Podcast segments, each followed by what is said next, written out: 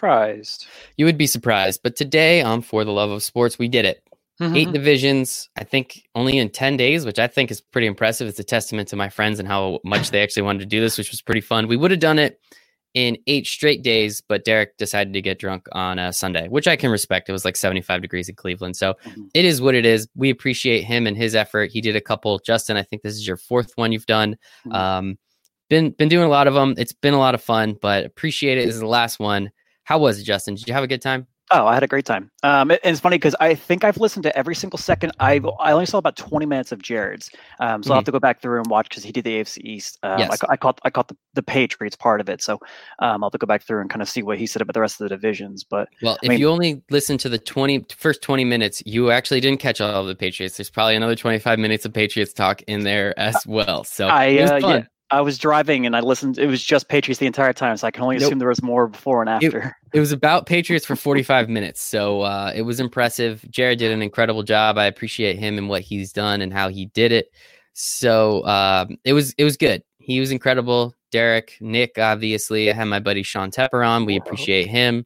Sweet Flash man really did a great job covering that one up. Trying to push your brand out, Mike. Sorry. Love it. Appreciate you, bud. Appreciate you. And we are on the last one. We are on the NFC North. I didn't really do these in any order, honestly, so I don't know what that means. But I do think we may have saved the best team for last, um, just in terms of what the hell is going on. But I guess as a whole, how did you feel the NFC North did? I guess last year, obviously, we had the Packers making the NFC Championship game. They got Mhm. blown out, but whatever. The Vikings were in the playoffs. They made it to the divisional round. They lost. Who did the Vikings lose to? I can't remember. They beat the Saints and then they lost to the Packers? The Uh, 49ers. The 49ers, 49ers. yeah, They yeah, got yeah. the- so they both got beat, beat the crap out of by the 49ers. The Bears were a travesty and it was hysterical. Mhm. and the Lions were the third worst team in the league. Um, Matthew Stafford went down with a back injury, so that might have had something to do with it. Mhm. Uh, but it was definitely something. And honestly, they beat the Giants, so they probably were better than the Giants, just how the draft works out, I guess. So it's interesting. So, how did you feel, I guess, as a whole, how did you feel the division did last year? And what do you think, again, as a whole, they could do coming into this offseason? Yeah, I, I mean, obviously the Bears had high expectations. They it, for them it was Super Bowl or bust, and they came Mhm. out and they it, you could see that it, it- most of it fell on Mitchell Trubisky and his shoulders, and he crumbled. Yes. Um, I understand that the offense moved the ball much better the previous year, and it was from everything that I follow with the Bears was because he was able to use his legs to extend plays and to pick up some first downs, or just just, just from running the ball with him. Um, and then I'm, you bring in a guy like David Montgomery. Um, you kind of expect him to really take the reins and kind of Mhm. handle that the loading offense. And I mean, granted, he looked like a pretty good running back, and he I, I forget what his forced tackles were, but he's always among the top uh, top ten or so. I remember from his, his days at Iowa State with with PFX rankings.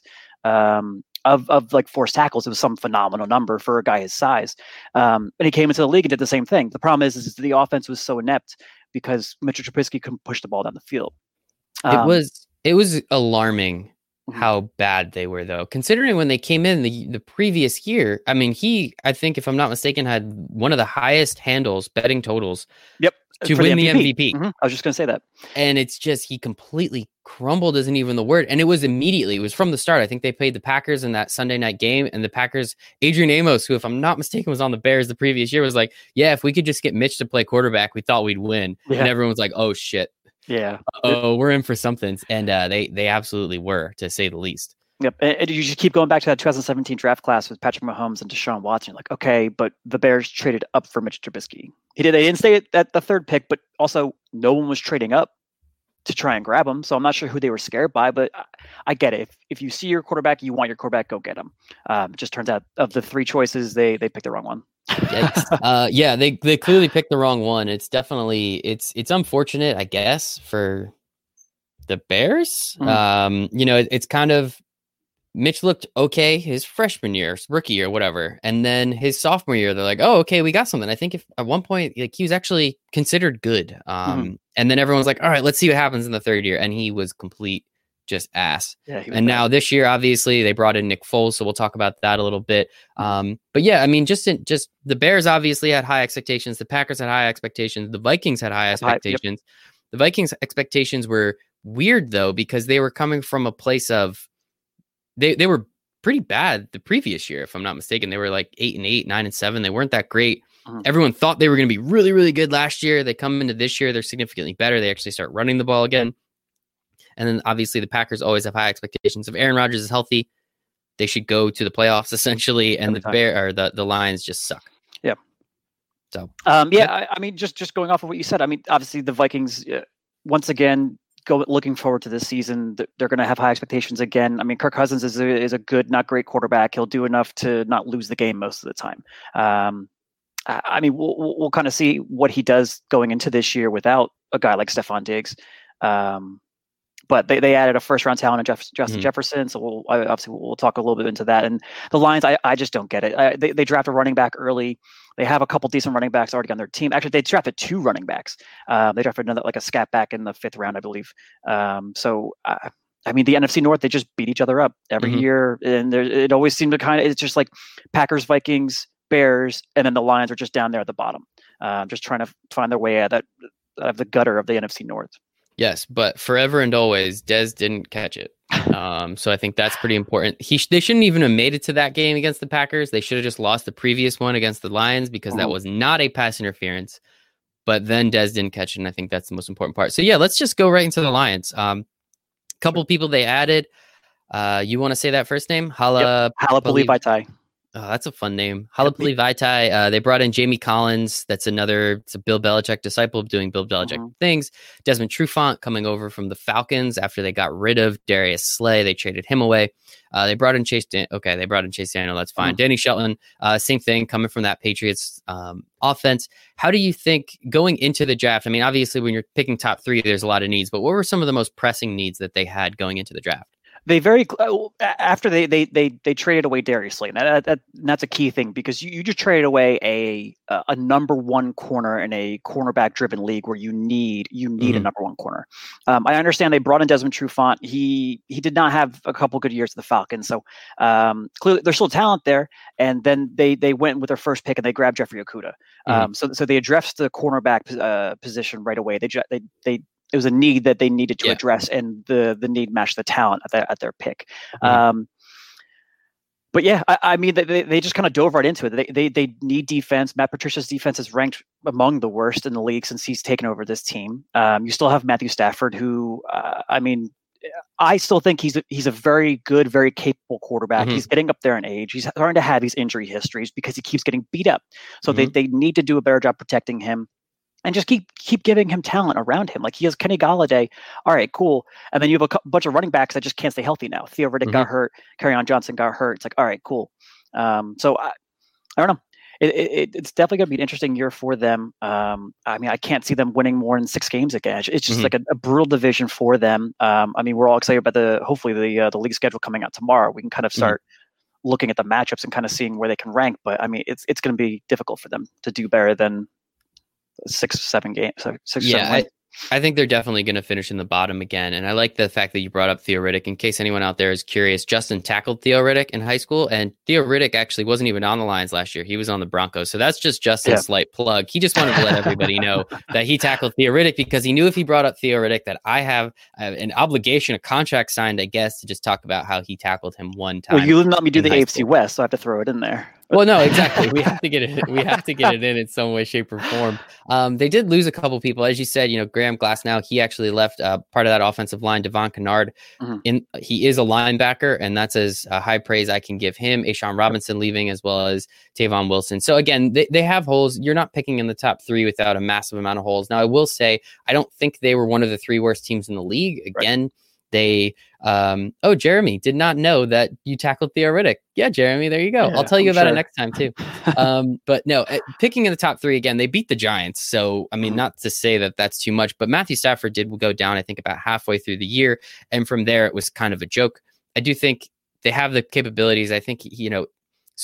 Picking here again, they have a lot of holes, obviously, but I don't think they were the third worst team in the league. I guess if that makes sense due to quarterback Sure. um, injury. So just getting into it, as you said, Jeffrey Okudah out of Ohio State, round one, pick three.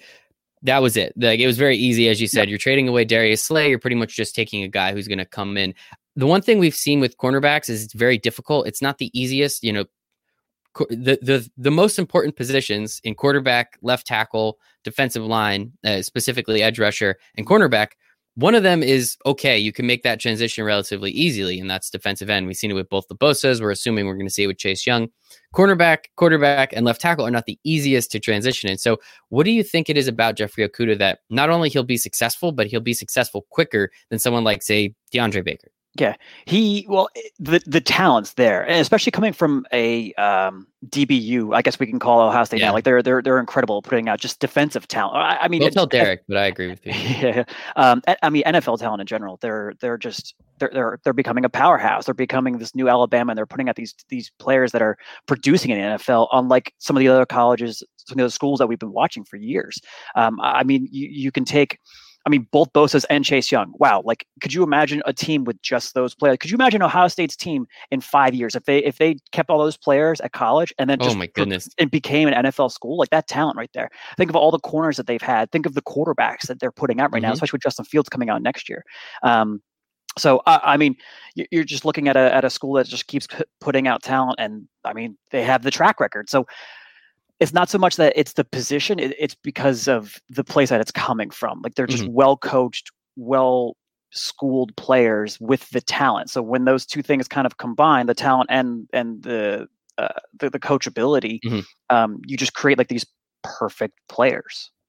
And, and that's what you get, that's, that's what you get in Jeffrey Okudah yeah, they come out and they succeed more often than they do not. At least, especially these high round picks. You know, it's it's crazy again to think about what that. T- I I remember I saw the tweet like right around the draft, and it was like, "Here's Ohio State's 2015 team," and it was just stacked. And you're like, "How the hell is this possible?" I don't even think Chase Young was on the team yet because he wasn't he wasn't a commit till 16 or 17, if I'm not mistaken, because he was only there for three years and it was still just completely stacked. And it's like, oh my goodness, this team would have dominated in the NFL right now. And you, mm-hmm. you know, you really already made that point. So, I mean, I don't know how much more we have to talk about Jeffrey Okudah. He's going to come in, he's going to start on one of those sides, and you know, they're probably going to test him early, and then they're going to find out, okay, can we keep testing him?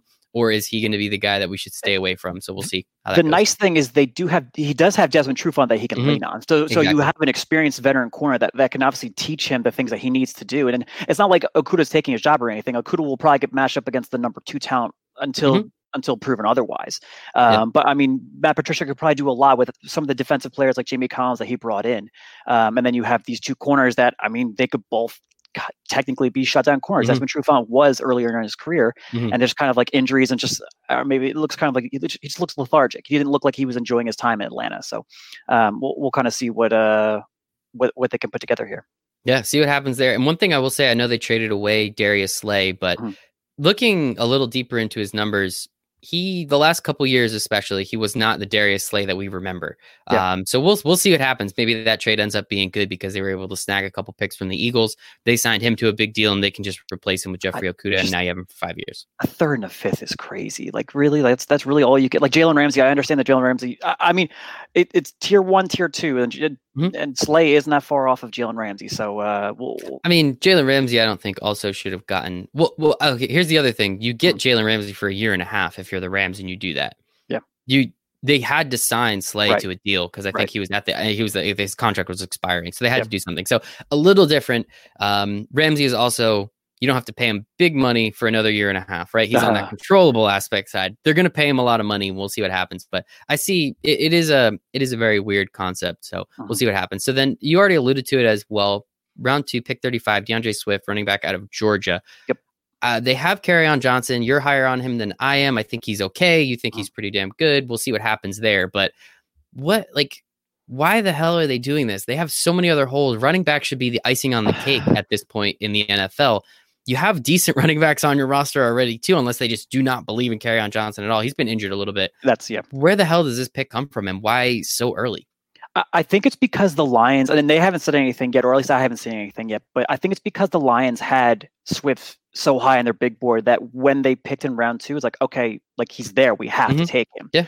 Um, it, and it's funny because I, I, I keep thinking about, I keep thinking about, it, I'm like, okay, when the, when the Vikings, when they were drafting Adrian Peterson, a lot of people were calling not to draft him because they had Chester Taylor. It's like, okay, you have Chester Taylor, but you have this all-time potential all-time running back coming out of mm. Oklahoma. His only knock was injury history, which I mean, yes, that's a big one, especially One running was a back. but collarbone, though, if I'm not mistaken. Yeah, it was- it- it just was- got landed on weird. It was some weird. It was some weird ones, but yes, and obviously, who knows? But the running back position, you need to be a tough, gritty sob. Um, otherwise, you're you're just not going to pan out in the league. Um, but but they went and they they took probably the best player on their board, and you know what? Why the hell not? Kerryon Johnson's been hurt. Bo Scarborough is a a bruising running back who looked kind of okay. Ty Johnson, um, and then they, I mean, they, they drafted a running back and Jason Huntley a little bit later. But uh, the one thing that pissed me off is Bob Quinn, I believe is Bob Quinn, the GM of the Lions, came out and said we're going to do a, a running back by committee. Really? Like I, I've never been a fan of running back commi- by committee. I- I've, I mean, we see it work with the 49ers, but that's just because Kyle Shanahan is masterful at these Mhm. running games uh, schemes that he he draws up. Um, the Lions don't have that. They have Jim Bob Cooter as their offensive coordinator, and he just kind of likes to chuck the ball down the field with Matt Stafford. So, um, unless they're really trying to transition to a run, like a power running game, which, as noted by the two guards they drafted later in this draft, there's a possibility for that for them doing that. But I, it, I feel like they could have traded out of that spot, picked up a few more picks to add to a depleted roster, and then kind of gone from there. But you know what? Maybe Swift comes out because I mean he was a first round talent coming out. It's just the running back position is devalued. Yeah, you, you make a good point. We always kind of say, well, why the heck did they grab him here? Well, if they had him 20 something on their board overall and they're picking at 39 and they see him there, like, how do you not jump at that opportunity? How do you not Mhm. say, hell yeah, let's go? And I get it. You know, it, it makes sense and you got to do what you got to do when it comes to that stuff. But I just don't. I, I agree with you. I mean, J.K. Dobbins was on the board till 55. Now, maybe Yeah. they saw Swift was significantly better than him. I'm not a talent scout. I thought Dobbins was better personally, uh, Mhm. but that's just you know that's just me. So I don't know. We'll see, and I guess we will we will see moving forward on kind of how that's going to work out, and if it's going to be a running back back committee. And I don't know. It doesn't make sense to me personally, and I, I apologize. Pick 35, not 39. Yeah. And, you know, we'll uh, we'll see what happens. So in round three. 67 overall. They go with Julian Okwara, edge out of Notre Dame.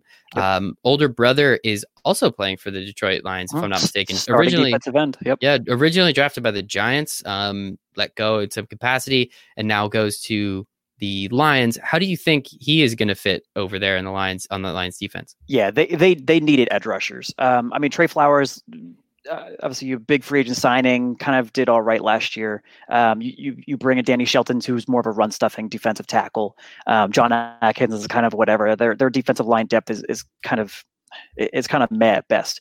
Um, and then obviously you you bring in Jamie Collins, who um, the way Bill Belichick used him was incredible. But every other person where Collins has ever gone, like with the Browns, he just it, it never seemed to pan out. So I'm not sure exactly what it was with Bill Belichick and and Collins' relationship, but Belichick knew how to get the best out of him. So maybe going over to Patricia will help him a little bit because maybe they're going to kind of run the same schemes. But Belichick is just masterful at defense and, and using players in the way that he needs to use them week in and week out. Um, but Okwara like that that edge rush that you just need. You need someone with some get off on, on that defensive uh, uh, that defensive end position because like Austin Bryant, Frank Herron, like you just have a bunch of guys, Da'Shawn Hand, Jonathan Wynn, like a bunch of uh, no name guys who just haven't really put together anything in their career. I love it. I love it, and you know we'll see what happens. Um, we'll see what happens when moving forward. And Sia, I guess he's he's a little late to needs the game. answers. Yeah, he he's gonna need, but uh, we'll we'll we'll touch we'll we'll finish up. Sia, we're gonna finish up on the Lions, and then that's gonna be the end of the Lions. Justin will tell us how he tackled Theo Riddick that one time, so more people can hear about it. But I, I agree. I mean, you need to build from an offensive standpoint. Um, so they went for three of the four most important positions in their top three picks, and four in their first five, or however we want to say it. But I mean, cornerback and Okudah, running back and DeAndre Swift. We'll see what happens there. Getting an edge rusher out of Notre Dame. I mean, I know he wasn't really anywhere near the first round. Julian Okwara was, but he definitely he has the opportunity. He has the abilities coming from a big name school at least. Um, I mean, I don't. Can you name? Can you name five defensive ends that came out of Notre Dame recently? Off the top of my head, no. That's don't what I really mean. Like, so that's the only thing. Like, I don't know. It's a we'll see. I, I hope I hope it works, and we'll see what happens. But I don't know. It's just it's something. It's something to just make note of. Uh, round three, pick seventy five, their fourth pick in the draft, Jonah Jackson, guard out of Ohio State. So Yep. there we go. As you said, you were talking about that power run game, and then we'll also bring it up to pick four, uh, round four, one twenty one overall, Logan Stenberg, guard out of Kentucky. Mhm. Are, are both of these potential? I mean, I assume the the gentleman from Ohio State more, but uh, do both of these have the potential to kind of come in and start sooner rather than later, especially with them losing a, a guard in free agency? Yeah, absolutely. And it's funny because I love both of these guards coming out of college. Um, I was really hoping that the Jaguars would actually draft both of them at some point. Just they, they went a little bit higher than I would have taken them, um, especially Stenberg. I really thought Stenberg was more like a fifth round uh, depth guy who had the ability to um, kind of build upon mm. what he was putting together at Kentucky, like put together like a hell of a running game with Benny Snell a couple years ago. Yeah. Um, but he, Jonah Jackson also Rutgers Rutgers grad trad grad transfer. Oh, that's to, him to Ohio State. Yeah, yeah. Um, so obviously improved his draft stock tremendously with the yeah. transfer to Ohio State. Um, so uh, I mean, they're, they're, building this power run game. I mean, both of those guys, you're, you're drafting like these big, powerful maulers in the game. Um, Stenberg's a little bit more polished in, the, in pass pro. Um, but like you're you're you're getting two guys that can really just run the ball. You're going to be able to run the ball up the gut, especially. And it's funny because this kind of justifies the DeAndre Swift mm-hmm. pick at, at, in the second round because um, now you have like this this formidable front that you're going to kind of push the ball. And we're going to possibly see Matt, uh, Matthew Stafford put together the most efficient season of his career because they'll be doing a lot of play action passes. They'll be doing a lot more things with the running game. They'll kind of open the ball up and they'll be able to push the ball a little bit further down the field, especially when you have those big targets like Kenny Golladay. Mm-hmm. Yeah, it's going to be nice. And Matthew Stafford, you know, again, I don't agree with the pick, but Matthew Stafford's never had a running back mm-hmm. his entire career. I mean, they brought in, um, they drafted Amir, Ameer Abdullah, if I'm not mistaken, out of Nebraska. He never did anything. Theo Riddick, again, is a specific, he's a third down back more than anything. I just, he never Zach Zenner, I think, may at this point be one of the best backs he's ever had no, on his team. No. Which, come on, man, and maybe no. you don't know. I don't know. We'll we'll we'll check the tape. We'll check the tape on that sure. one. But I definitely think you know it again. If you can bring in these offensive linemen, you can protect Matt Stafford. I mean, he broke his back last year, if I'm not mm-hmm. mistaken, in some capacity, one of the vertebrae. So we'll see what happens, man. I don't know. I'm uh, the Lions, they're going to be the Lions. They're always going to be the Lions. And I, again, no matter what they really do, I don't think they're coming out of this anytime soon.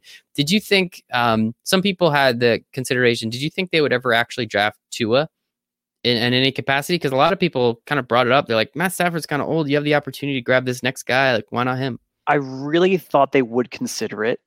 Um, but I get that Matt Patricia and um, Bob Quinn are in win now. Like they they mm-hmm. they, they can't put together another, another losing season. Uh, the ownership won't give them another chance another season where they're they're winning five or six games. There's just no way. Like they're going to get fired if they don't at least come close to sniffing mm-hmm. the playoffs. Yeah. Um.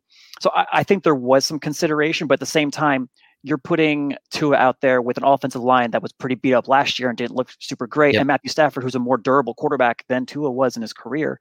Um, you, just, you wouldn't want to take that chance, especially with the possibility of you just getting fired the next season. It's not like it's going to buy you a couple extra years. Like I'm pretty sure you're already on the you're already on the hot seat.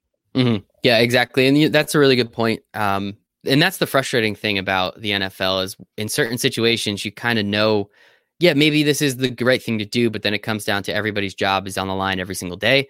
And if you know, remember a couple years ago when they beat the hell out of New England on like mm-hmm. Monday or Sunday night, and everyone's like, "All right, here we go," and that was a that was a joke. Nothing ever happened there, so it is what it is. So moving on to the fifth round, some more help for Matthew Stafford. It looks like most of this has been all you know, other than cornerback out of you know Jeffrey Okudah out of Ohio State and Okwara out of Notre Dame. Everything's been pretty offensive heavy so far, especially with some of these higher picks. So 166 overall, fifth round.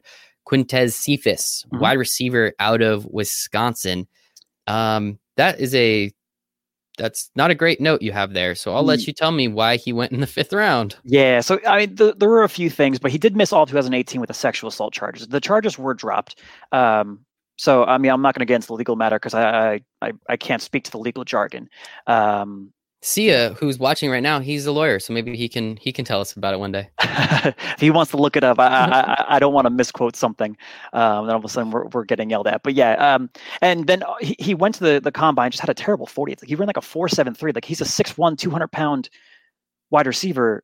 How are you running a four seven three? So mm-hmm. I understand that these guys didn't have pro days. A lot of times at the combine, uh, I, I don't want to give them the nerve aspect, like mm-hmm. the nerve factor, because you, yeah. this is like the most important job interview of your life, and I understand that people would be would be a little mm-hmm. a little nervous when they're going into it, but. I mean, come on, man. That's, that's a terrible 40. He never got a chance to build upon it. Like maybe if he ran like a four six something, um, mm-hmm. it would mm-hmm. make sense because he has a he has a possession receiver. He's a guy that you're going to throw the ball to a lot. He's tough over the middle, pretty good hands. So just give him the ball and then kind of just help move the chains along a little bit. That way you can have Golladay kind of doing his thing on the outside, and that way you can mm-hmm. open up the middle, um, or you can kind of open it up deep down the field for him. Yep, absolutely, and, and, we'll see what happens. I mean, if he can kind of just be, you know, as you said, that possession receiver, and he can kind of just do what he needs to do, I think you know, again, you're gonna you're gonna find something in the offense because Golladay is clearly the number one there, and you know, they're who's their number two? Did you say it? I missed it. It's Marvin Jones. Marvin Jones. Okay. Yep. So he's a weird number two. He'll have I mean, like three games where he's just blows yeah. up and then the rest of the season he does nothing. It's very confusing. I mean, they they do they still do have Danny Amendola. He is the starting slot wide receiver as oh. of now, but I understand that he's been getting up there in age. So you want to kind of start looking towards the future, mm-hmm. even though you are on the hot seat a little bit. But you just want to keep adding talent.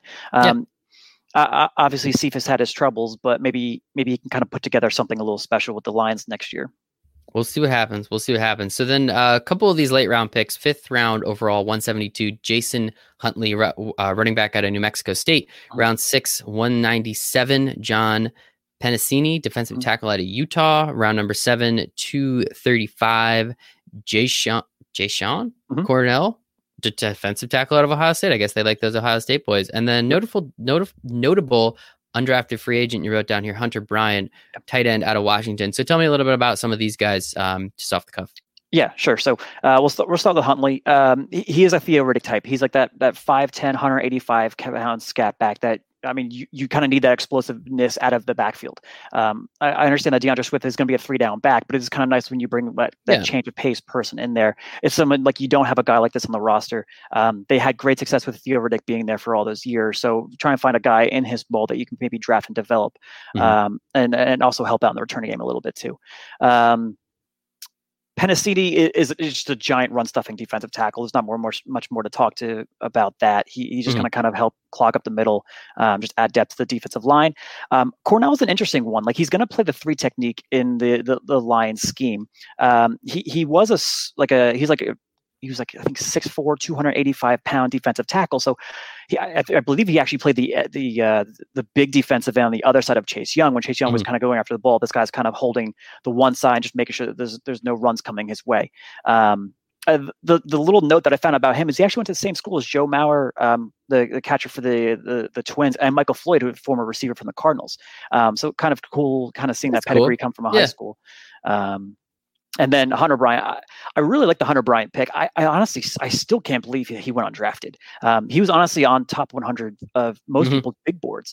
Um, so I'm not sure if it was like the interview process, if something else happened, um, if there's just kind of more that we don't know. But I mean, as far as I can tell, I haven't seen anything to kind of knock the guy's character.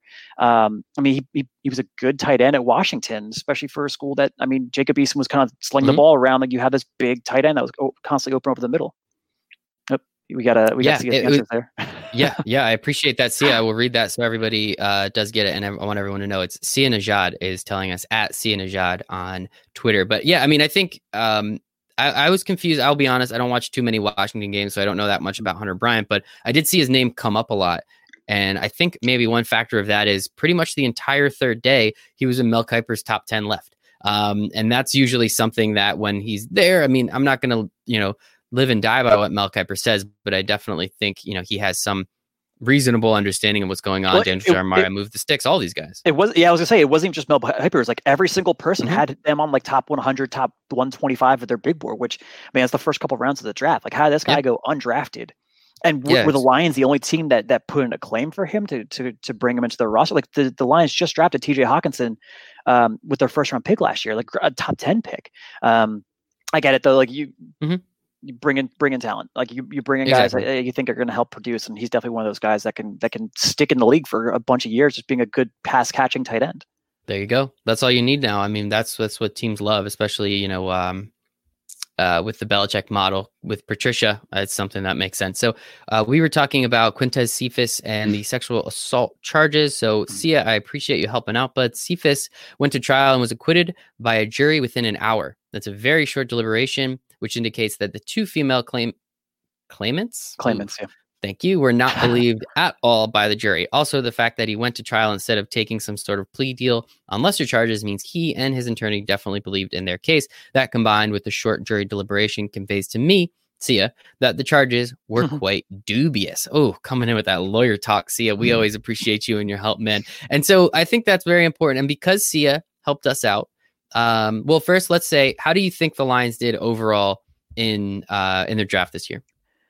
they they addressed the needs that they had, and that's that's pretty much as much as you can ask for them. Like they, there's only so many picks that you have unless you're trading back and acquiring multiple picks. Mm-hmm. Um, uh, did they do enough to help push themselves into a playoff position? No, I just don't think there's enough talent on the roster. Could DeAndre Swift come in and kind of change how that offense looks? Absolutely, he can come in and 1,400 yards, catches the ball pretty well out of the backfield, decent amount of touchdowns, um, can kind of open the game up for the rest of the, the, the team and, and really make that offense kind of flutter or flourish. But uh, that that defense just doesn't look good. I mean, unless unless Okudah and Trufant put up like this, like they if all of a sudden they become like this quarterback tandem that's like one two in the league. The, uh, it's difficult to see them having a, a guy in their on their team get more than ten sacks. Mm-hmm. Um, so I, I mean, I don't know. Six wins is kind of the, the ceiling that I see for them. Yeah, I, I agree. I don't think they'll be very good. So uh, tell Sia, Justin, and everybody listening the time about uh, that one time you tackled Theo Riddick. Sure. So uh, I believe it was my junior year because we were actually at Immaculata. And Immaculata is a high school that was one of our. Um, I went to Hunterdon Central uh, in, in, Flemington, New Jersey. So um, Immaculata was actually one of our rivals. They weren't in our conference, but it was another school that was like on par with how good we were because we were constantly in the state championships. Um, I think all four years I was there, we were in the states all four years. We won mm-hmm. it my freshman year. We lost my that's fine. Nobody year. cares about Hunter okay, Central. Sure, when did sure, you sure. tackle Thierry? yeah, so uh, it was actually on kickoff. Um, I wasn't very good, so I didn't play a whole lot. But I, I, got in on kickoff towards the end of the game, and the I, I was running down, and all of a sudden I all of a sudden Theo Riddick was kind of just there. And uh, for people that don't know with Theo Riddick, like he's this like, incredible scat back, like it's impossible to tackle him. He juked into me as I was kind of like falling into him. So I just kind of like wrapped his legs up, and then I forget who it was. Someone came from behind me and just laid him out.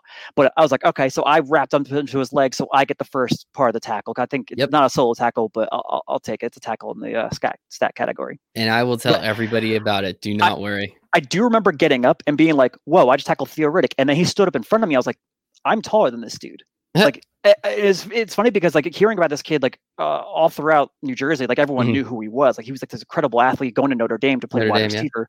Yeah. Um, but it was like, whoa, like he's not that big. But you know what? He was he was he was strong. He was, he, he, was, he was yeah he was a, he was a thick kid. But um, yeah, pretty pretty That's great awesome. career for him.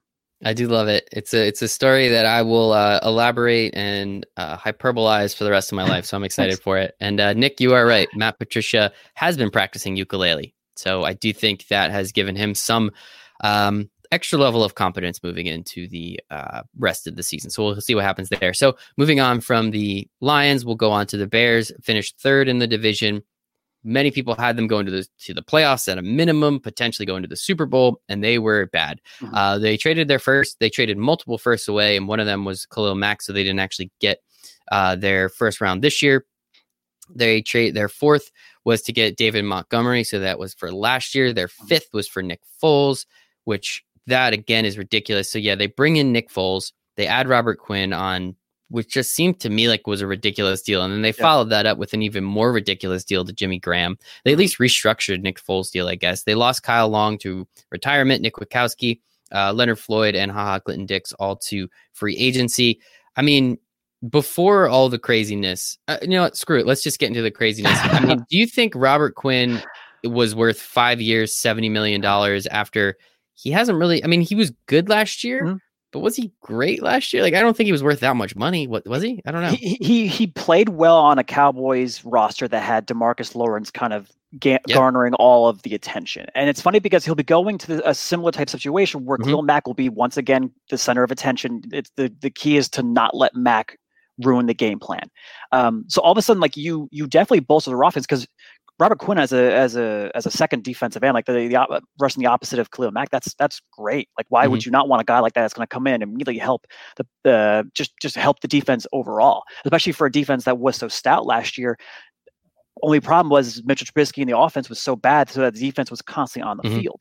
Um, so uh, they look tired. Their stats obviously get a little skewed because of that, but I don't know. I, I like the pick. I just don't understand how he flipped a coin between the two spots that he oh. wanted to oh. go to in Atlanta. And he was like, okay, I'm going to go to Chicago instead of Atlanta. Like, all right. Like, so you really just didn't care. They offered you the yeah. same deal. And you, I mean, I, I, guess looking at it, I would pick the Bears. I wouldn't flip a coin and then just get the Bears. I wouldn't tell anybody I flipped the coin. Like I might have flipped the coin, but I don't actually tell anybody. I also would have went to Atlanta, live in a dome, warm city, but that's a me thing. So yeah, Mm. I mean, it's it's it's not the fact that he did it; it's that he How came out it. and said it. Like Yeah. it's like, dude, what are you doing? Like just a little bit of self awareness there is probably something you need. So that is something. Uh, Jimmy Graham, uh, we are both in agreement on this one. Jimmy Graham sucks, and this dude just keeps making money. So respect to him. Like I'm, I'm not going to try and take a single dollar away from him. But the fact that people keep paying him money is insane to me. Yeah, especially for the deals that he's been getting too. But and, and it's weird, especially for for the Bears having like they, they saw him up close and pro- uh, well now it's, it's down to nine. They they've cut a Oh, couple, they couple guys. tight ends. Um, and there were obviously there were nobodies, but I mean I can read off the list of tight ends. But it's like they, We'll they get there. drafted Adam Shaheen. Um, so I like what are you doing? Like tight end is a I guess a depth like you're, you're like, you have a very strong unit right now at tight end, but hell, it's tight end. Like there's many other positions that you need in Mhm. this roster, Yeah. quarterback especially. Um, I, but I, I get it. Like you trade for Nick Foles. Nick Foles' is best friend at tight ends. Uh, Mitchell Trubisky. I mean, they they they got rid of Trey Burton last year. I forgot about him. Um, so I don't know. Like, uh, what the hell are they doing with all these tight ends? Ryan Pace must really love them, or Adam Gase, or uh, not Adam Gase. Um, Matt Nagy. Matt Nagy must really just love tight ends. But uh, I don't know, man. it don't get makes it. Makes no sense to me. This, the fact that he keeps getting paid money is just insane to me. And then also they trade for Nick Foles. I know you were happy about it. I thought it was a fourth. Used to have here that's a fifth. I'll take your word for it. You're the Jaguars fan. Um, the fact that they trade for him while Jameis Winston, Cam Newton, and Andy Dalton all became available in the offseason, was it just ineptitude on the Bears' part, which probably was it they were worried that they weren't going to get their guy. I mean, why would they Mhm. give away a draft pick when in reality they all they didn't they they, bid, they didn't even have to pay him that much money. Jameis Winston is making 1.1 million dollars this year. Yeah, especially for a team that you would think is like they're very close on the salary cap. And if all of a sudden, and if if all of a sudden Mitchell Trubisky comes out and has a great year next year, what do you do about Nick Foles' contract? Like I understand they kind of restructured a little bit, but Yeah. you're still going to have a bunch of dead cap next year um, uh, to go along with Mack's deal, Quinn's deal. Like all, you have like all the. I mean, the, I think Kyle. I, I forget how the the dead cap works for retired players, but I think Kyle Long's um, dead cap still applies to Mhm. next season. So it's it's funny how it still kind of screws over teams once once a once a player retires. Um, so I, I don't know. We'll we'll we'll, we'll kind of see what they do, but I mean, as a Jaguars fan, I was I was excited. I was ecstatic. I, I I was happy when they brought in Nick Foles. I was hoping there were other guys. Like I mean, Alex Smith was the guy that I've been wanting for the past couple of years, especially with that 2017 defense. That was the, Mhm. that was the guy that I wanted. So I understand that you you kind of go after Nick Foles, the guy who's won a Super Bowl. Um, I mean, at, at the end of the day, he seems like a great guy. He's a good Mhm. locker room guy. Um, players really like him, so it's not like he's going to come in like instantly take Mitch Trubisky's job. He's going to push him, Mhm. um, but at the same time, he's still going to coach him up and teach him, um, just because he's an ultimate team player. Yeah, I think he takes Mitchell Trub- Trubisky's job day one, um, and they don't look back. I think they are just gonna not even play him unless it's a necessity at this year. But we'll see what happens. So they did lose some other players on the defense as well. But let's just get into it. So as you said, they have a million tight ends. They signed Jimmy Graham, so of course their first pick, round two, 43 overall, they pick Cole Kmet, tight end out of Notre Dame. Um, I don't know. Like it just doesn't make sense. I don't get it. They paid this guy who's not good money, and then they use their first most important pick on a tight end. Why don't they just do one or the other? I just I just don't get it, man. It makes no sense. Yeah, I, I don't get it either. Especially when, like, you do have some other needs. Like you you have some you, you kind of have a need at left tackle. Um, right guard is kind of whatever. So like offensive line, you definitely could have used an upgrade on. So you out after another tight end. So what does he kind of help block a little bit more? Like, does it, is that kind of what they're they're planning on doing? Are they still going to use like, a lot of two tight end sets? But the problem is when you have a roster. You just drafted Adam Shaheen. Um, you draft Cole Kmet. You sign Jimmy Graham to a stupid deal. Um, and then you have like Demetrius Harris and like a few other guys that will will make the roster. And I mean, granted, they have nine now, but they- they'll, they'll cut it down to like five or so. But still, like, why are you bringing in and paying all these tight ends that you Mhm. don't need right now? Um, you need a left tackle. You need a right guard. Um, you, you need some more receivers that can kind of open the game up for Mitch Trubisky or or Nick Foles, whoever plays quarterback next year. Or hell, draft another freaking quarterback. Why Mhm. why why not take the the most position most important position in sports um, for a team that's already built to win right now. The only thing they need is a quarterback. The rest of the roster is uh, decent enough. Um, obviously, you you can get by with how the offensive line is built together right now, especially with the Kyle Long retirement. But I, I, I just don't get it. Like the does Ryan Pace just love tight ends? Uh, I don't know. It, it was one of the picks know. that it it it it infuriated me when they did it because it was like, okay, cool, Cole Kmet, pretty good tight end. He'll go somewhere that that the team will utilize him correctly. All right, cool. Go with the freaking Bears where you're just gonna get lost in the depth chart and mm-hmm. you're never gonna see the light of day. Exactly. It's it's ridiculous. You know they're gonna have to they're gonna play Jimmy Graham, right? You don't sign him to that much money. I don't know the exact details of the contract, but it was it was more than he absolutely should have gotten, not even a question. So it's just it's confusing, it's ridiculous, but now I kind of only expect it from the Bears. I kind of expect these things. So it is what it is. Um, so moving on, round two, pick 50. Uh, so they had two second round picks relatively close to each other as well. Jaylon Johnson, cornerback out of Utah.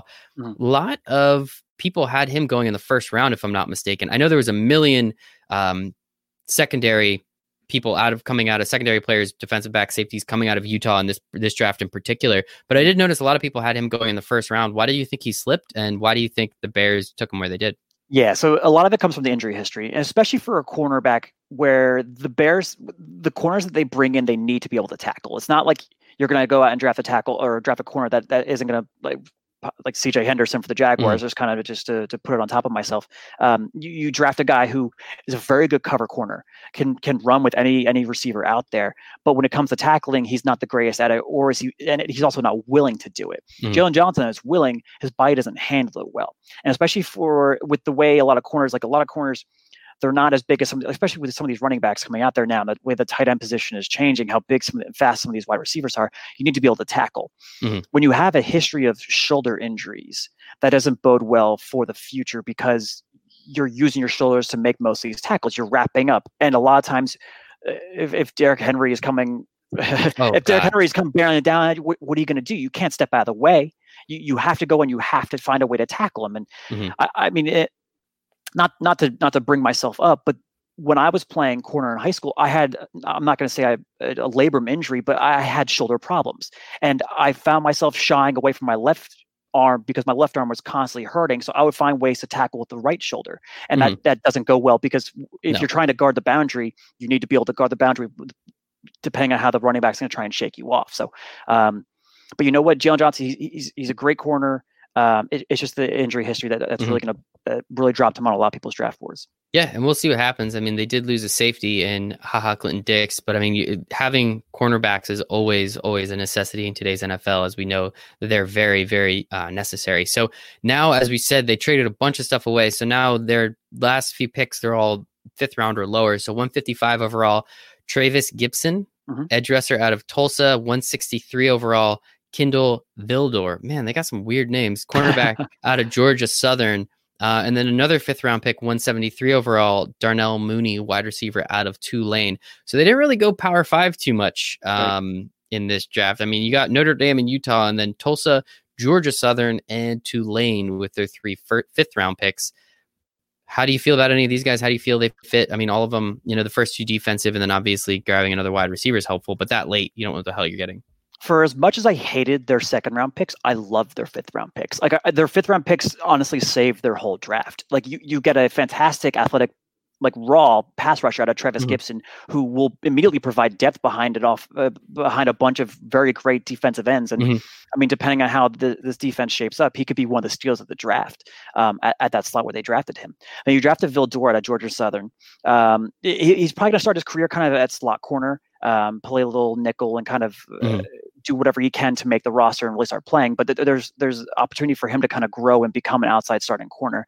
mm and then Mooney's a fast wide receiver, which you really need some explosivity on this on the uh, explosiveness. According to you, no, you, you showed yeah, me explosivity is a, word. It, it, flows on my mouth a little bit better.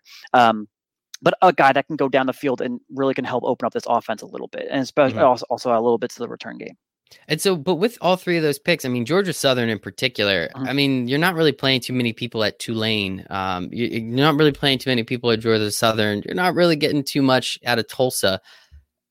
Is that why they went in the fifth round? Because you're not yep. totally sure. I mean, it sounds like you're very high on most of their athleticism and their ability just against much, much lesser talent. Mm-hmm. Yes, no, exactly. Like it, it, just kind of happens that way. Like you, you find these small school prospects, and they that's, that's why you don't see guys from Tulane going in the first round. Like you just don't mm-hmm. see that just because of the level of competition they were playing. But I, it was funny because uh, I'll, I'll, bring up one of your uh, one of the other podcasts that you had the other day. Um, I, I, think it was with Jared. But you, you, sometimes these smaller school guys they come in mm-hmm. and. Mm-hmm they they kind of grow into their bodies when they kind of get to college. Um, I, I, knew a kid from high school. He was five foot six, freshman, sophomore, junior, senior year freshman year of college, he grew eight inches. He was six foot four, and he put on, uh, I think it was forty five pounds. And it's funny because he got cut every year at, in high school playing wide receiver. He, he was just he, was, he wasn't big, he wasn't fast, he wasn't good at anything. And all of a sudden he became like this athletic freak. And he's like, I think I think he was like on the recreational uh, volleyball team for I what school he went to. But it's like, oh, sudden he kind of just like grew into his body. He just became like this absolute like I, I, saw him at my high school reunion. I'm like, what the hell happened to you, man? Um, so th- that's just kind of the way it goes with some of these players. I lo- and it happens. It's unfortunate, um, but I really do appreciate you reliving the glory days uh, back in high school and how much fun you had. But it, it's true. I mean, Derek did bring it up. A lot of these guys, especially going to smaller schools, they clearly have some sort of ability and grasp of the game. It's just they might not be as athletic freaks like a lot of the guys that are going to any of these Power Five schools, essentially. Uh, so it's definitely something that makes sense, and you know, hopefully they they do pan out for the Bears. But again, I want to see all these guys get paid. I think that's the most important part. And then they had two picks in the seventh round, two six, two twenty six overall. Arlington Hambright, offensive mm-hmm. tackle out of Colorado. What a name. And 227, uh, Simmons. My yep. goodness. Th- this was probably the all name draft. Yep. Uh, easily. But uh, how do you feel about these guys, offensive tackle and guard, mm-hmm. trying to fortify that line a little bit with seventh round picks? Yeah, in its depth. I mean, yeah you draft Hambright out of Colorado. He he played left tackle, he played right tackle, so a guy that you can kind of use as a rotational piece. And then Simmons is just a, a guard out of Tennessee State. So you're basically adding to what I said. When you need a left tackle, you need mm-hmm. a right guard. Um, and so you waited till the end of the draft to grab to grab two guys to do yeah. that. So I, I was a little confused with where they selected them, but you know, with the way their fifth round kind of slotted up, it was like, okay, well, you grabbed great talent at that point, so maybe you grab some depth pieces that you can maybe kind of grow and mold into players that will end up playing for them eventually. hmm And so, I mean, it sounds like they did a lot of the things they needed to do. Uh, did not address quarterback, which again is kind of weird, especially with some of the guys that were still on the board in the seventh round. Mm-hmm. I don't know. You you like their three fifth round picks. I apologize, the fifth round, not seventh round. You really like their three fifth round picks, but I think again, there's something they could have done. But if this is the way the board shakes out, this is the board way it shakes out. I don't think those offensive linemen are going to do too much. If they can do anything, that's that's a positive, hmm. and we'll see what happens. Tight end is going to be an interesting position. I would say do not draft any Bears tight ends in your fantasy football drafts. I think that's very important and pretty easy. So moving forward, we have the Minnesota Vikings. They added Michael Pierce, uh, and they lost a lot. They lost Trae Waynes, Linval Joseph, Mackensie Alexander, Xavier Rhodes, Andrew Sendejo, Everson Griffen, still potentially, and they traded away uh, Stefon Diggs. Got that first round pick, got a fourth as well, if I'm not mistaken. There, there's hmm. some swapping in there, but uh, moving. I mean, this is now two years in a row. Essentially, the Vikings just have this mass exodus from their defense.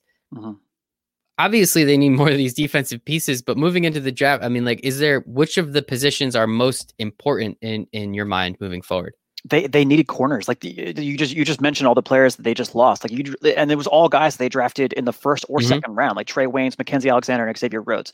Um, Xavier Rhodes was a all pro corner two years ago, and all of a sudden he comes out last year and he just he was trash. He looks terrible and uh, kind of weird. Why? Like, was there an injury that we don't know about? But also, if the Vikings didn't want to keep him, that says something more about mm-hmm. him than it does the Vikings. Yeah. Um. So clearly, was attitude, character. Who knows? Just kind of um, just speculating at this point. But um, and he goes and he signs a decent deal with the Colts. So we'll, we'll kind of see how he does there. But they they came in, they just they they let all their top corners go. They they mm-hmm. drafted Mike Hughes out of Ch- Central Florida a couple years ago. So bringing in all like and they drafted three corners in this draft so it's just kind of like okay one of them has to stick exactly, we, still, yeah. we still need a slot guy also to come in so it's like okay cool let's just draft a bunch of corners and kind of see how they can do it's it's definitely interesting you usually don't see that though like mm. that many pieces off of defense again two years in a row especially from like one position with Trae Waynes and Xavier Rhodes Mackensie Alexander I think he's is he slot or is he safety? I don't I don't know off the top of my head. Sendejo. I mean, it's just Sendejo. crazy to see all of how that happens. And it, it is what it is. But they have, I mean, they have a million picks, and they were even able to take some of those picks and turn them into picks next year, which is always a good thing if you could do something like that. So coming in uh, as they they traded away Stefon Diggs, So what did they do? They took that pick, if I'm not mistaken, and they turned it into Justin Jefferson, wide Mhm. receiver in uh, out of LSU. Everybody on that LSU team is now that was draft eligible or eligible to play in the NFL is there, and the other two I think are going to be there next year, if I'm not mistaken. Mhm. So, uh, how did you feel he fits into the the offense, and is he more of a comp to Stefon Diggs, or is he a different piece that they're going to be able to play with? completely different pieces, and mainly because Justin Jefferson played slot out of at LSU, where um, he had 111 catches last year, 109 came out of slot. Mhm. So clearly, he doesn't have a whole lot of experience. But also, given that that wide receiver talent that they have there, I understand why he was playing slot. Like he his his his his skill set matched what they Mhm. needed to do because you had Chase on the outside, you have Terrace Marshall um, also on the outside, Thaddeus Moss in the middle, and then Stephen Sullivan also kind of somehow got drafted over Thaddeus Moss. I still understand it, but um, the tight end position is an enigma and an enigma to me. Not the Um, Bears though. They the Bears they, they got it. they know what they're doing. Um, but you bring Jefferson in. This is the spot I didn't see him going. I really saw Jefferson, Justin Jefferson going to the Eagles, becoming the slot receiver of the Mhm. future, and then kind of developing and seeing if they can kind of grow him on the outside. He goes to the Vikings, who they only play two wide receiver sets. So you have Adam Thielen on one side, and then you have now Justin Jefferson on the other side. So there's not going to be a slot wide receiver. So they're definitely they they they must have already had some ideas in mind with Justin Jefferson, or at the same time, do they panic and they're like, wait, why is Justin Jefferson here? Why is this talent here? Like he should have Mhm. gone sooner than this. He was projected uh, top twenty. I mean, granted, where they selected him, it wasn't far off of that, but um, they must have had him high enough at the board, and they must see something that they can kind of move him to the outside. Yeah, I think again, I th- he was a product of a system that just had so much talent in it that I mean, you know, being the slot receiver in that offense is still pretty damn good. You know, what did you say? He had 109, 109 catches. catches. Uh, That's out of the slot. insane. Mhm. That is insane. What that offense was able to do, obviously, is it doesn't make any sense. We're, I mean, we're probably going to see it again because that's just how college football works. But the fact that they had that much insane talent and they were able to do as much as they did with it was pretty much just romping everyone along the way. Uh, it was interesting. So I always have liked Justin Jefferson. It's not like I know he really came on this year, but I'm pretty sure he was pretty decent the year prior as well. So it's not like he's just a one hit wonder in that sense. But we'll see. A lot of people did have him going to the Eagles, and that was pretty much like on everybody's board at some point. And then all of a sudden they picked Jalen Reagor. So he's able to drop that one extra spot. And I don't know, you know, as we were talking about it before, if they had him high on their board and they obviously needed a tight a wide meet. receiver, Mhm. Hey, why not take them, see what you can do? I mean, they think they're smart people over there. Uh, you know, I know they just lost Kevin Stefanski, if I'm not mistaken. So I don't know who exactly is going to be the uh, offensive coordinator there for the Vikings, but I definitely think It's they'll Gary, be capable. Gary Kubiak. Oh, really? Yeah. Weird. I Mhm. totally forgot about that. That's Yep. interesting. He he's Good friends He's with Mike around. Zimmer, so they, they've Okay. always kind of done that a little bit. They've always kind of gone exactly. It's definitely going to be something. So I'm I'm curious how that one works out, and we'll uh we'll see what happens. So then, if I'm not mistaken, they had the 25th overall pick. Mhm. They were able to trade back with the Packers. Yes. Just Yep. double check. All right. Yep. That is that's that's that pick in a in a couple. Uh, they were able to trade back, so then they were able to grab even more, and they were still able to grab then a cornerback, Jeff Gladney, uh, with the 31st overall pick out of TCU. Mhm. Uh, Big 12 defense, man. I mean, I love the Big 12, and I don't watch the defense. I I've never seen a cornerback cover a wide receiver in the Big 12. So I mean, I don't know. Tell me, tell me about Gladney out of out of TCU. Yeah, I mean he's a solid corner. Um, Mike Zimmer loves drafting corners, and then it, it's especially for how their defense is going to be shaping up this year. He loves drafting corners and then making them sit a year, and he's always done this. He's always had the corner come in, make him sit a year. It's kind of like the quarterback position to him, where they they need to kind of sit, get stronger, get bigger, um, learn the game. Um, who do they sit? There's nobody on the that- team. we just said they got rid of everybody. That's what I was getting to. It's like okay, all of a sudden, like you're drafting, you, they, they end up drafting three corner, three pretty good corners. Um, so that's like okay, let's just throw all of them in there, have them battle it out in camp, and let's see which one the best one is. Because you still have Mike Hughes on the other side, who's a decent number two corner. If if another uh, one of these corners can kind of step up and be the guy, great. Like you have another corner, and then once Mike Hughes' contract comes up, I think it's in a couple of years, um, they can let him walk in, and Cameron Dance or one of the other corners that they drafted can kind of uh, just fill that gap. Yeah, it's it's definitely it's interesting. Um, you know, they needed a wide receiver, they got one. They needed a cornerback, they got one with trading back, so they were able to grab some extra capital, which is always nice. So we'll see. Uh, I think you know, again, I don't know too much about cornerbacks in the Big Twelve, but we'll see what happens. And I think it's something that can, uh, you know, again, they needed it. Mike Zimmer is much much smarter than I am, so I'm sure he'll figure it out. Their first second round pick, oh, their only second round pick, I apologize. They grabbed Ezra Cleveland, offensive tackle out of Boise State. This was an interesting pick. A lot of people for whatever reason, had Cleveland potentially going in the top 10 to the Browns to go to Cleveland to Cleveland. I think that's the literal only reason. Yeah, yeah. But dropping all the way to 58, and enough people had him with a, a fringe first round, potentially second round. Then I heard some people they they barely had him in their top 100. How did you feel about him, and how do you think he'll he'll be able to to fit into the offensive line here? Yeah, he, he's a raw tackle coming out of Boise State, so I understand why there there was no way he was going to go first round. It, mm-hmm. it, was just because of the rumors that were swirling around him with the the love of the Bears, and all of a sudden the Jaguars were in love with him, and there were a couple of teams that were kind of thrown into the mix. Um, there were teams talking about trading back up into the first round to grab him just because he was like this incredible talent that everyone mm-hmm. saw. And clearly, that's not what everyone thought because he he lasted all the way to where he did in the second round. Um, so, uh, especially with, with how this roster is constructed, like he, he's played left tackle at Boise State. All right, cool. They they paid Riley Reiff all that money um, to come in and be the guy. Great. So now you have Ezra Cleveland to come in, kind of develop a little bit. Kind of not. I'm not going to say city year just because offensive mm-hmm. lineman, the, the, way the, the position is that. those guys are always going down. They're always getting mm-hmm. hurt. You, you, need solid depth behind, especially left tackle. Um, for a guy like Kirk Cousins who doesn't actually feel pressure well from the backside. Um, so with, with him, you have a guy that's immediately going to come in and step up in front of Riley Reiff. And it, even if the way the season goes, and if, I mean, knock on wood, if we get the training camp and everything, um, maybe Cleveland starts over Riley Reiff. He becomes a trade piece or a cuttable piece, save mm-hmm. some money, kind of do whatever they need to do. Or worst case, you have a great experienced backup, uh, yeah. a guy who can also play right tackle as well. So um, it was a solid pick for them. That um, given the spot where they took him, it just makes it look that much better. Yeah, yeah. Again, I think that's that's one of the things about the draft. It is need, but it's also value. And if you can marry those two things together, that's great. But if there's one position that I will always, always say you want the most depth possible, it's offensive line. In any way, shape, or form, the most offensive lineman you can have, the most likely better your team's going to be because one of those guys will be able to beat out some of the others. So going to the third round, they're the 25 pit, 25th picks, 89th overall, Cameron Dantzler out of Mississippi State.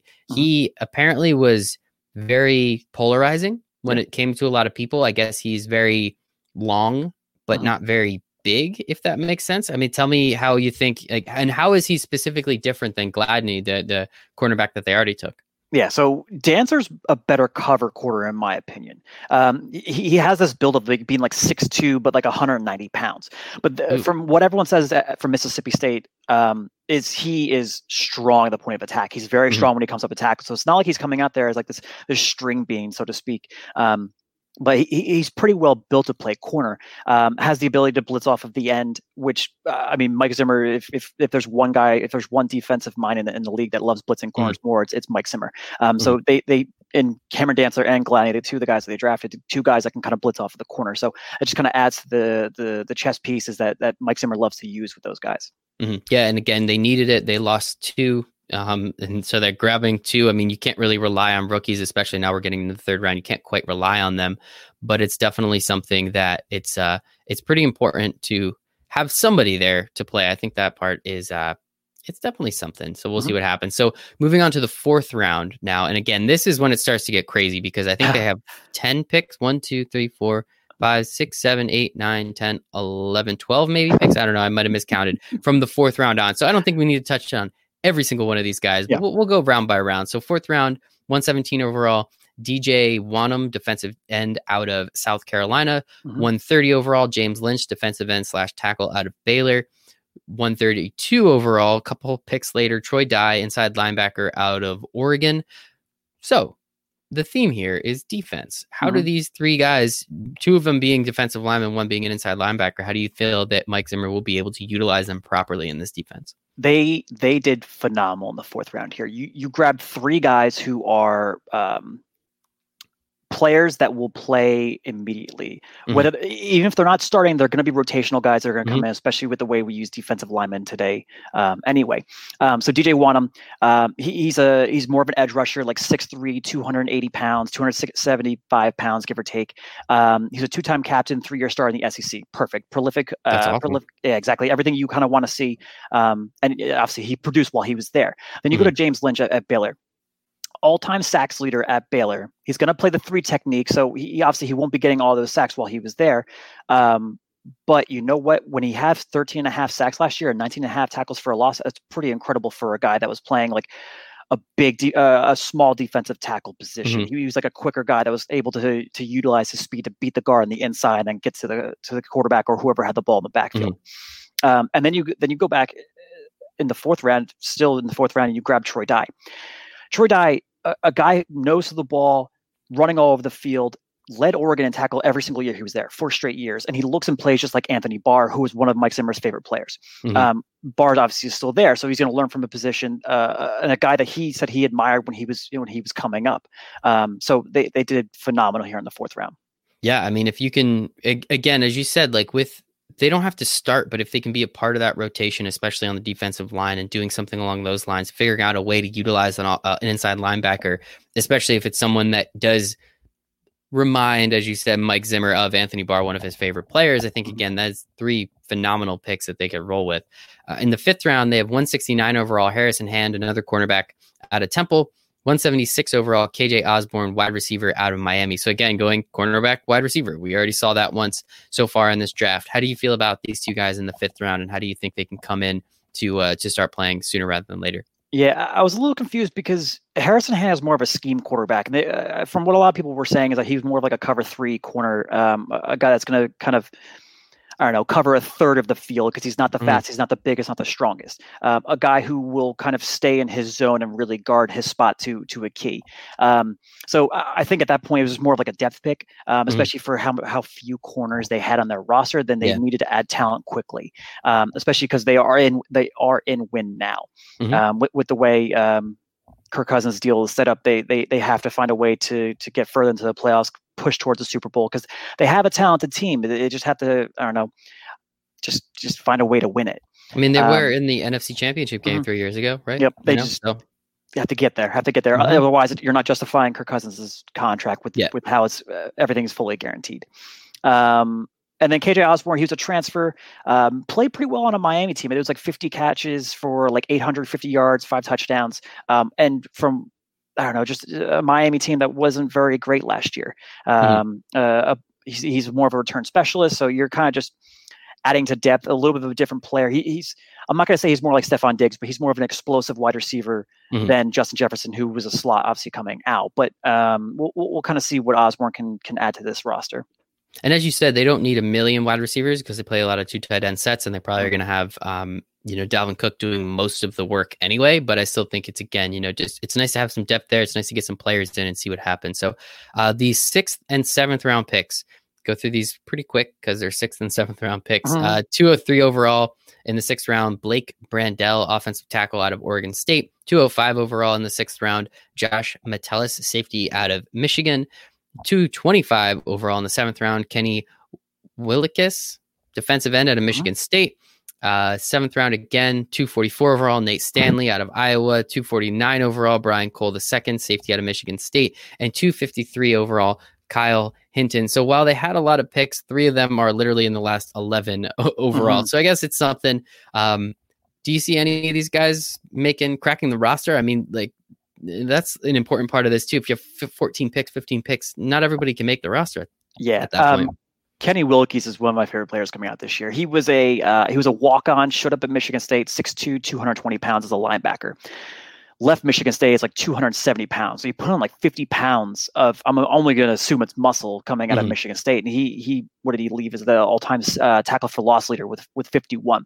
Um, he's a guy that he's, he's one of those uh, I, I forget which which draft guy talks about. He's a lunch pail guy. Comes in every Ah. day, works his ass off, comes in, and he's just gonna just do everything he can to make this team and find a way to to make the starting roster. Especially with the way their um their right defensive end position looks.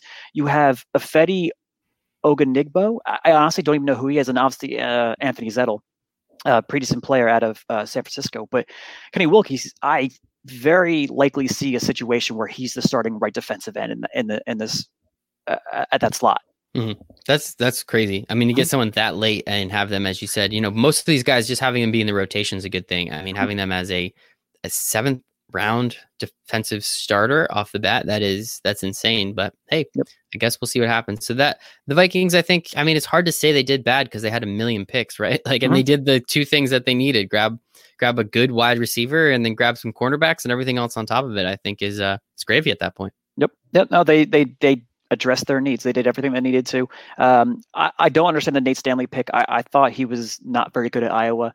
Um, so and then like uh, some of the other players that they drafted at the end, just more of just depth position, especially because yeah. Anthony Harris is potentially on the outs. But we're kind of waiting to see what's going on with their with their safety there. Um, so they drafted two guys who could potentially fill the void or at least add depth to it. Mm-hmm. Yeah, we'll we'll see what happens. Um, I don't know. They'll probably be in the playoffs. They'll probably beat the Saints in heartbreaking fashion, and then they'll probably lose to a team that's just better than them. So we'll see what happens there. Uh, the last team, we did save this for the absolute last team in our entire NFL draft breakdown, which I'm excited for. We have the Packers. Free agents, they added a couple guys: Christian Kirksey, Ricky Wagner, Devin Funchess. Okay, I guess. Um, mm-hmm. And then they lost Blake Martinez, Bryan Bulaga, Jimmy Graham, and Kyle Frackler. Fra- mm-hmm. Frack Fackrell. Thank you. Frank. I have to get used to it because he's on the Giants now. So a couple of those guys, the two linebackers, Blake Martinez and Kyle Fackrell, went to the Giants. Uh, Bryan Bulaga, I went to the. Where did he go? I can't remember off the top of my uh, Chargers. He, stay in the eight. Somewhere weird. Yeah, uh, yeah, I believe it was the Chargers. Whatever. And then uh, Jimmy Graham, that's kind of uh, addition by subtraction. So, what do they need Justin. What do you think? They uh, very clearly need a quarterback play. like, yes, obviously they need a quarterback. I think we all knew that going into it. Um, yeah. And hey, they did something right. Yeah. So I mean, in all sincerity, they they they needed they needed wider they need skill position players. Um, Aaron Jones' contract is up at the end of this year, so uh, considering the phenomenal season he put together last year and the very good season he put together the year before that, um, a guy that uh, you're going to kind of look towards as a future building block of this team. Granted, because he hasn't gotten a whole lot of touches, so it's not like his his mm-hmm. knees are worn down, his body isn't beat up too much. Um, he has had a little bit of an injury history, so we'll, I guess maybe that's one of the reasons why they they took a, a running back in the second round. But um, they really need wide receivers. Like, just give Aaron Rodgers some talent. He's thrown one touchdown pass uh, to a player drafted in the first round, and that's Marcedes Lewis, and he threw it last year. Marcedes mm-hmm. Lewis was drafted 14 years ago by the Jaguars. That's really that's really the guy that you're gonna like. I don't know. It, I think I think that stats better. Took, I think it's better that he has one touchdown to someone zero than zero because the fact that it's someone that was drafted 14 years ago in the first yeah. round. That's what makes the stat even better and that's it's ridiculous but yeah we everybody and their mom knew my mom knew your mom knew that they needed wide receivers and what did they do of course they didn't draft a wide receiver they brought in devin funchess who was okay i think for like one game in carolina so mm-hmm. i don't know man it made no sense so of course with their first first round pick they trade up 26 overall. We already know it. Jordan Love, Utah at a or damn it, I screwed it up. Jordan Love, quarterback out of Utah State. You were in love with him. Yeah. You absolutely loved everything about him. Yep. Derek was not the biggest fan, but how stupid of a pick is this? It's it's all time. Like I, I don't understand. Like Aaron Rodgers, I get it. He turns, I think he turns 36 in December. So like you're still yeah. getting you're still getting some good years out of him, especially with how long some of these quarterbacks are playing. It doesn't even look like he's falling apart. Like I, I understand that he's had a little bit of an injury history and you need some depth behind him, but it doesn't mean that you should trade up to grab a quarterback that no one saw as a first round talent, other than I guess myself. Um, like no one else was like they were they, they came out and said they were scared of the Colts trading up to the first round. Adam Schefter went on a podcast yesterday and said there was no way the Colts were trading up to the first round, especially not to take a quarterback. Mm-hmm. So I, I don't know if they scared themselves into believing that they need to go up and grab the quarterback, but I get it. When the Chiefs traded all that, all those, all that up to grab Patrick Mahomes, it was looked at as a dumb pick. Mm-hmm. Everyone looked at him like, okay, you, you're grabbing this guy with great arm talent, but it, we just haven't seen it playing in a Big 12, playing that that, that pass that pass friendly offense. I, I, just don't see it. Um, but I see a lot of Jordan Love in him. It's mainly because I see the arm talent. The the mm-hmm. accuracy isn't there. Um, there's mechanics wise, he's not near what Mahomes is right now. Um, but you know what? He's going to have a couple years to kind of sit and watch. But my worry is Aaron Rodgers is going to is going to force his way out of there. Um, I really, I really hope he doesn't go to the Patriots. And I understand what the Packers could get for him. And if you think about it if you kind of take a step back and you look at like okay you have an injury prone quarterback a guy who hasn't played a full season in a couple years he's been he's been he's been banged up I mean, could be the fact that his wide receivers are never open, so he has to extend plays all the time and try and do something miraculous to get the ball down the field just to get a first down. Um, so I, am not sure exactly what they're going to do with Jordan Love. Like, do you do you have him sit for a couple years, just just like Aaron Rodgers did? Aaron Rodgers, from what everything everyone's already said, he's already reached out to Jordan Love. He's already congratulated him. He's, he's going to take him under his wing and do whatever he needs to do. He's not going to teach him everything that he knows because he doesn't want him taking his spot. It's a, it's a competition at at at the end of the day. Like it's his job. He doesn't mm-hmm. want a guy to come in and take his job, nor does anyone want that in their position in, in their life. Um, so I, I dumb pick, even dumber that they traded up for him. But in three years, we, we exactly. can't we, we can't bash them now for it because in three years, if Jordan Love comes out and he looks all of a sudden like Patrick Mahomes, everyone's gonna be praising it. Mm-hmm. But at the same time, right now it looks bad. It looks bad. I think if they waited and drafted him where they were, which I think 30 or 31 overall, mm. I think everyone's like, okay, you know, whatever, that makes sense. But the fact that they traded up and they lost capital mm-hmm. to not then be able to go grab one of those wide receivers, which is just another conversation. I think that's like another just blunder from this draft. I think trading up for Jordan Love was a dumb idea. Mm-hmm. So I think taking him was a dumb idea. Not really. I think Aaron Rodgers signed his four year contract two years ago. So he has two years left on his deal, if I'm not mistaken. Mm-hmm. Um, and he gets paid an absurd amount of money. We've seen that most of the teams that win, their quarterback is on a rookie deal. Not to say that Jordan Love is going to be great and they're going to have that opportunity, but paying a quarterback 30 something million dollars isn't it's it's just not a the best way to win. I mean, look at all the teams. Aaron Rod, Jimmy Garoppolo is only making 20 million, which was a ridiculous amount at the time, and now it's a bargain. Yeah. Uh, Patrick Mahomes obviously was making like two million. He was in his third or fourth. He was in the third year of a five-year rookie deal. So from that standpoint, again, I it's I can justify it. I can't justify trading up for it mm-hmm. because again, you were in the NFC Championship game last year. The biggest thing you did not have was a wide receiver and you could not grab a wide receiver. It just makes absolutely no sense to me. And again, self awareness, like we were talking about with Robert Quinn flipping coins and then telling us about it. Mm-hmm. The self awareness from the Packers brass, GM, you know, coach, whoever made that pick, it just doesn't make sense to me that they would go and do something like that. And I think, I don't know, it's just, I don't think they're going to trade him. I, you know, I, I think, you know, in, in fantasy football, you could get a lot for him in fantasy, you know, mm. Madden, let's call it. You could get a lot for him.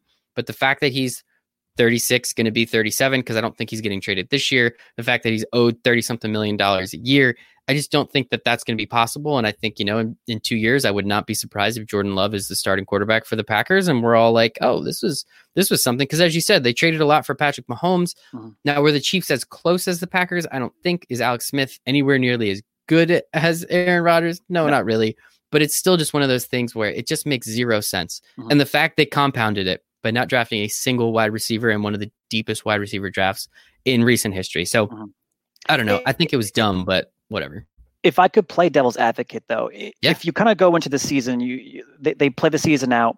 Um, it sounds like Jordan Love starts to progressing, and then they really love what he's able to do in practice. Maybe towards the end of the season, if he gets a game in there, we'll see how he does in training camp, preseason games. If Aaron Rodgers comes out and all of a sudden they're like, you know what? We're going to trade him.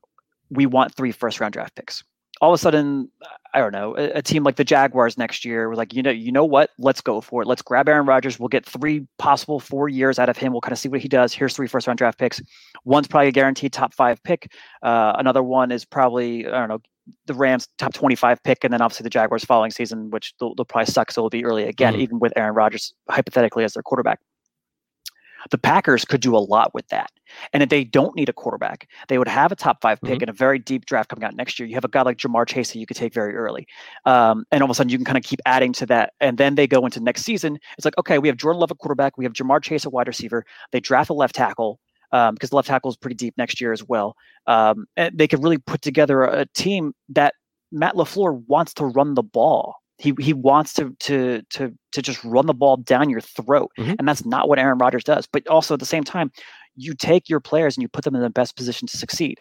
Mm-hmm. Aaron, Aaron, Jones looked great last year, and whether it was Matt LaFleur's scheme or not, um, the fact that Aaron Rodgers, is your quarterback, is taking off a hell of a lot on, on, his shoulders just because you're, you're constantly having to guard the deep middle of the field, just because you, mm-hmm. you can't have Aaron Rodgers beat you with an 85 yard touchdown pass. We've seen that happen to many teams. The Packers uh, have done that to the Cowboys. They've done it to the Bears. I'm sure they've done it to many other. The Lions. They did it to the Giants. So it it, it happens. Mm-hmm. it's not too surprising. And Jamaal Williams was pretty good last year when he was on the field as well. So I think Matt LaFleur, obviously coming out of San Francisco, if I'm not mistaken, um, you know, coming out of that same kind of Kyle Shanahan running offense, it looks like it makes sense. And does it make sense to them pay a quarterback $35 million a deal and take up that much of the cap? I don't know. I don't think so, but at the same time, it's Aaron Rodgers. So mm-hmm. how, how how do you say no to that? So we'll see. I don't know. It's it's interesting. And if you think again, self awareness, if the Packers get three first round draft picks and they spend a top five pick on a wide receiver, man, that would be hysterical. And yeah. I do think Ja'Marr Chase is that damn good. We saw him win the um the Bl- Biletnikoff. Mm-hmm. I always Biletnikoff Yeah, yep. okay, cool. I got it right this time. Um, best wide receiver in college football. If they then draft him with one of the picks that they traded for for mm-hmm. Aaron Rodgers, that's just that is insult to injury right there. So moving on, um, pick 62 overall, second round, AJ Dillon, running back out of Boston College college. Mm-hmm. They didn't need a running back, as you said, but then again, Aaron Jones will be his contract's coming up. He was only on a four year deal. And I mean, we'll see what happens. I don't know how it's going to work, but how do you feel about AJ Dillon? I know he was great. There's been a couple really good running backs come out of Boston College recently that have done absolutely nothing mm-hmm. in the mm-hmm. NFL. So how do you think he might fare in the Packers offense?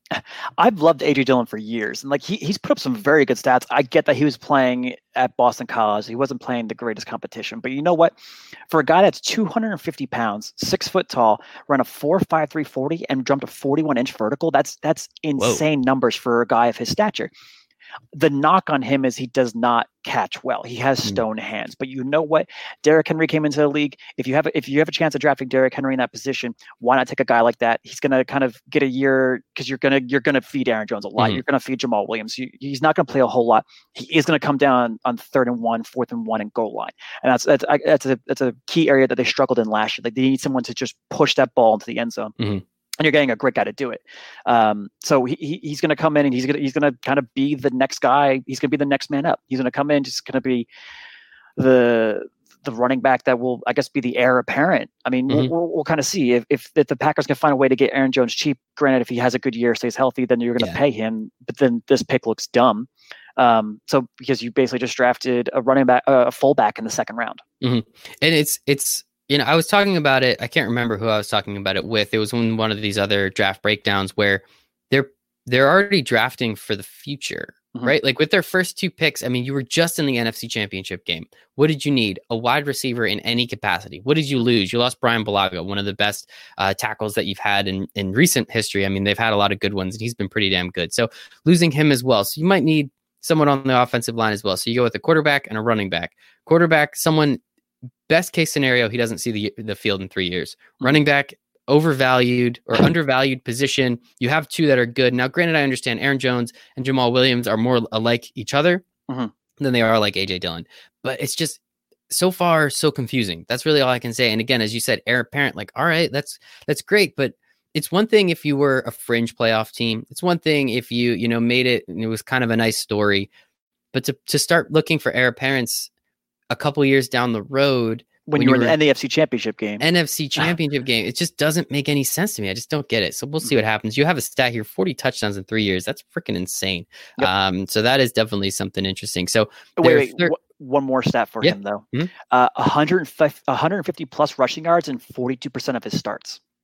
So half the games he Whoa. played in, he ran for 150 yards. That's insane once again, you're you're go, you're yeah. looking at the ACC. You're looking mm-hmm. at a guy who is an absolute freak of nature, running back, and a guy who they constantly fed the ball. Um, so he was getting his touches. But you know what? When you have a big guy that big, all you have to do is just find a way to give him a little bit of daylight, and just he's going to run over these defensive backs. I don't know. I'm I'm out on defense or on running backs out of Boston College. The Giants. I was all about Andre Williams when he came out, and he was mm-hmm. a complete. I mean, he was a fourth round, so he's not a bust, but he sucked. So mm-hmm. that is is something pretty. And 81 missed tackles as well. That's pretty mm-hmm. impressive. So he knows what he's doing. I mean, it's it's definitely something. So third round, 94 overall. Still need a wide receiver, and they take a fullback, as you said, a glorified fullback with their second round pick, and they take an actual fullback slash tight end with their third round pick out of Cincinnati, Josiah DeGuara. Yeah, DeGuara. DeGuara. That's a nice name. I don't know, man. What what's going on? I don't get it. And you know what? Uh, he's he's he's stat at run, he's stat at pass catching. Like he's he's a decent tight end, fullback, H type, H back, however they're going to use him. But like you have Marcedes Lewis, so you have a blocking tight end. You drafted Jace Sternberger last year, who's a, another on the line tight end. So why are you taking a fullback here, especially when you just drafted AJ Dillon? Like what? None of these picks make sense. None of these picks. No one would ever. No one would ever take a quarterback that you're looking to start in three years. No one would take a running back that you would look to start in two years. That is a glorified fullback. No one in the right mind would take a an actual fullback, fullback in the third round. Like, what are you doing? Like, this guy could have fell to the fifth or sixth round. You could have easily gotten him there, and that would have been the best pick that you guys took because you took an actual skill position that could possibly help Aaron Rodgers. But if they're actually going to use him as a fullback, what the hell does that help? Like, how does that help this offense? You just are they trying to find ways to mimic the 49ers and just create like these uh, incredible run schemes where Aaron Rodgers is going to throw the ball 10 to 15 times a game? Like, no, like that's not how this offense should work. But you know what? There's a reason they make more money than mm-hmm. I do, and there's a reason they're in the positions that they are. But I, I mean, I'm just going to critique it until they prove me wrong. Exactly, and it's it's you know again we were talking about it coming from Kyle Shanahan's offense, Mike Shanahan's offense, that zone run blocking scheme. Maybe that is what he wants to do. Maybe he's just saying like, okay, this is the this is what I inherited, and this is how I'm going to slowly make my way to getting this to be exactly what I want it to be. And you know, that's definitely a, an opportunity. It's definitely a possibility. And I don't know who's making the picks, whether it's um, the GM, I can't remember his name off the top of my head, or if it's Matt LaFleur, but it doesn't make sense. The fact that you ever take a fullback really mm-hmm. in a draft is insane to me because I feel like they're, I'm not going to say a dime a dozen, but there's the, the, the, the, difference the standard deviation mm-hmm. the margin is not that much from the best one to you know the 10th best one in my opinion considering what they're going to do they're going to block and they're going to catch a ball as a trick play, as a gadget every once in a while. So mm-hmm. doesn't really make sense to me. It is what it is. So then they didn't have a fourth round pick because they traded it up to go grab Jordan Love with the 26th overall pick. So then a couple, uh, they have one fifth round pick, 175 Kamal Martin, linebacker out of Minnesota, mm-hmm. still needed a wide receiver. In the sixth round, they have 192 overall, Jon Runyan, guard out of Michigan. That one actually makes sense. Uh, sixth round again, a couple more sixth rounder. 206 overall, Jake Hanson, center out of Oregon, and 209, so back to back, Simon Stepaniak, mm-hmm. guard out of Indiana. Uh, still need a wide receiver, but they go linebacker, guard, center, guard. Tell me about these guys. How do they fit? And you know, as you were saying before, especially with these offensive linemen. Yeah, so so they they had a needed an inside linebacker. They run that three four scheme, so they they need four linebackers, um, and, and, they're pretty set at linebackers, but they needed one more inside guy, and mm-hmm. Kamal Martin's going to kind of fill that gap. Yeah. Uh, flies so, around the yeah, field. Lo- losing Blake Martinez and Kyle Fackrell, yes, exactly, yes. yes. So, you, so you need a guy to step up, uh, and you're, you're you're grabbing a pretty good guy at Minnesota.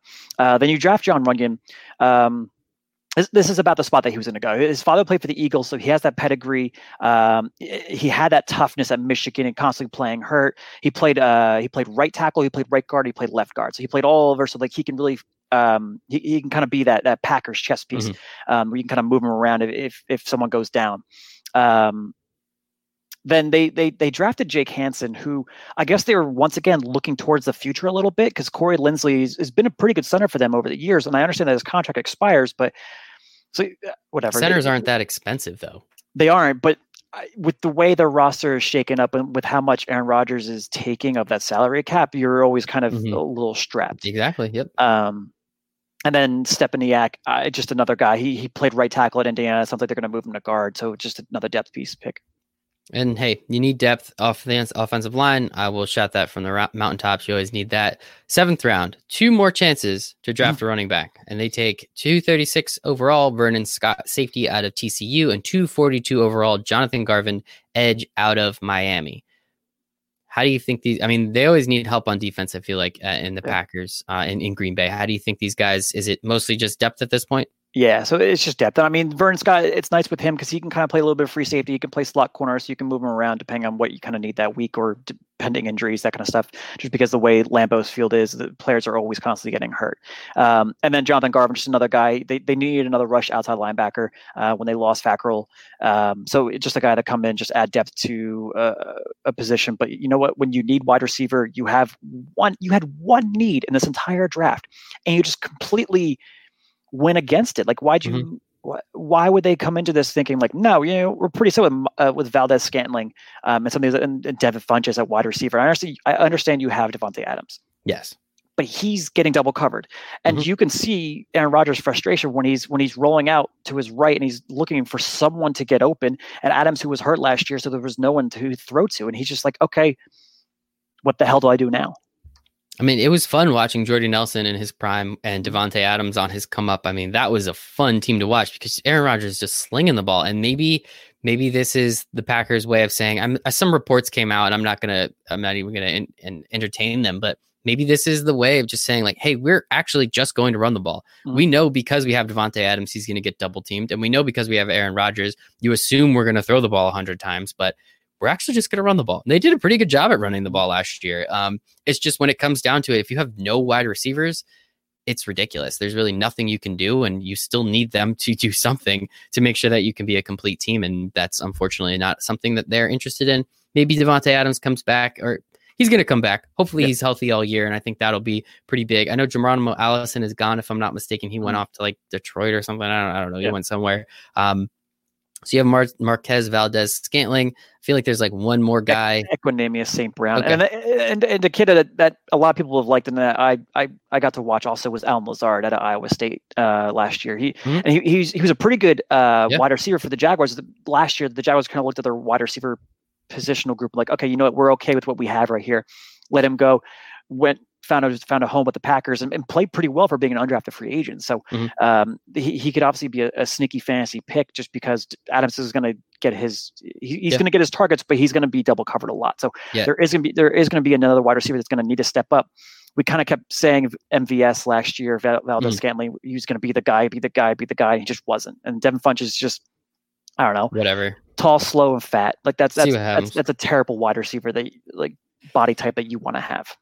So we'll see what happens. I don't know. Again, they needed one thing, they didn't address it. They didn't need a couple things, so of course they addressed those. Um, I don't know. I'm not going to ask for a grade, but man, how do you think the Packers did in their uh, in their 2020 draft?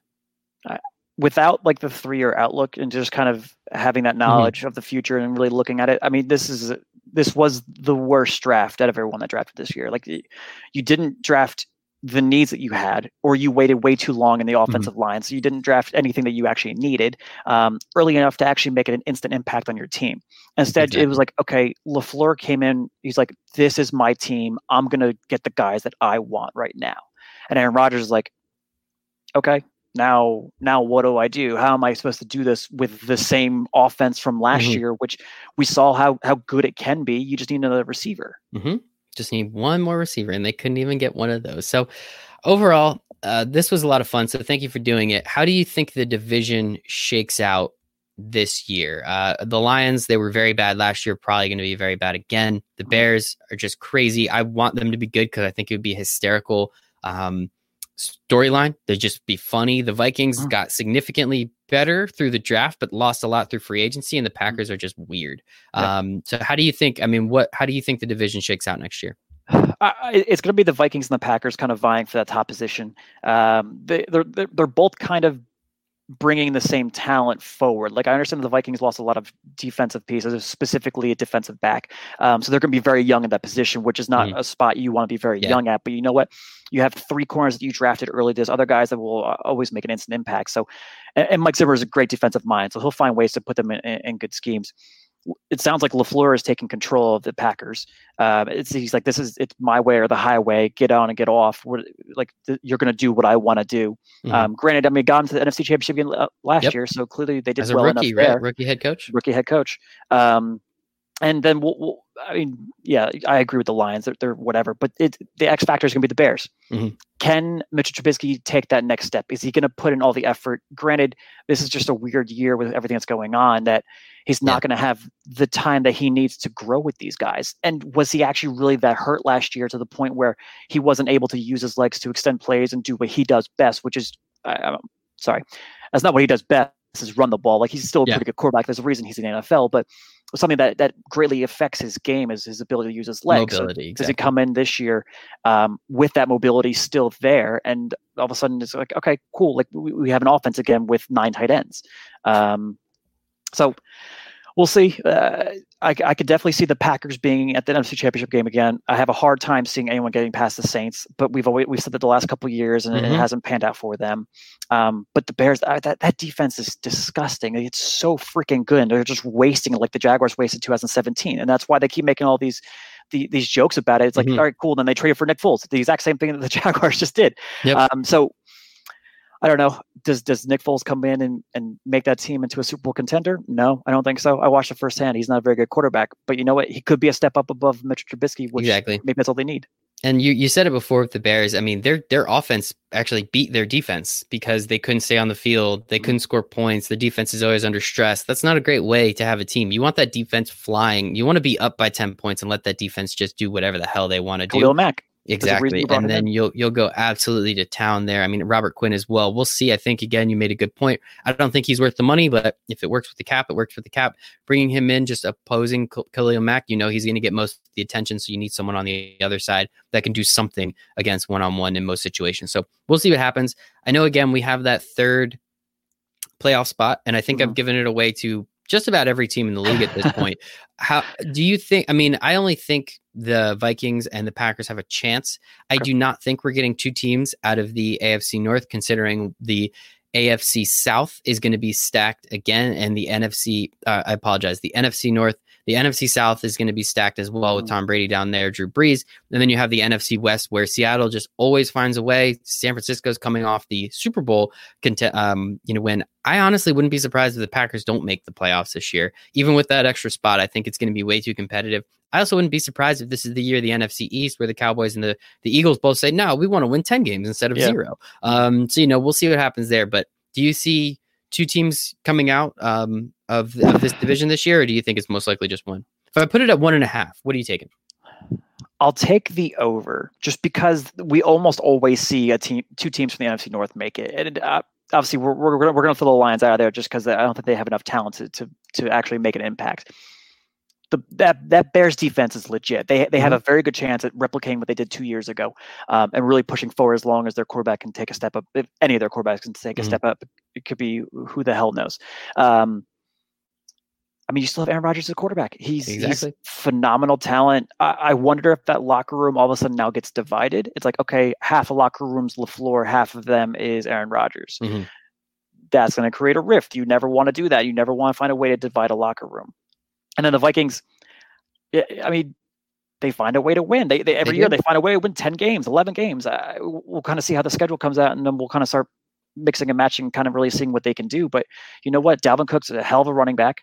Um, Kirk Cousins can still throw the ball pretty well. They have two pretty good wide, two very good wide receivers, uh, especially now that they drafted uh, Justin Jefferson. And they, I mean, their their their biggest thing is going to come down to the cor- the play of their mm-hmm. corners. They they really need those corners to make a veteran impact on that team.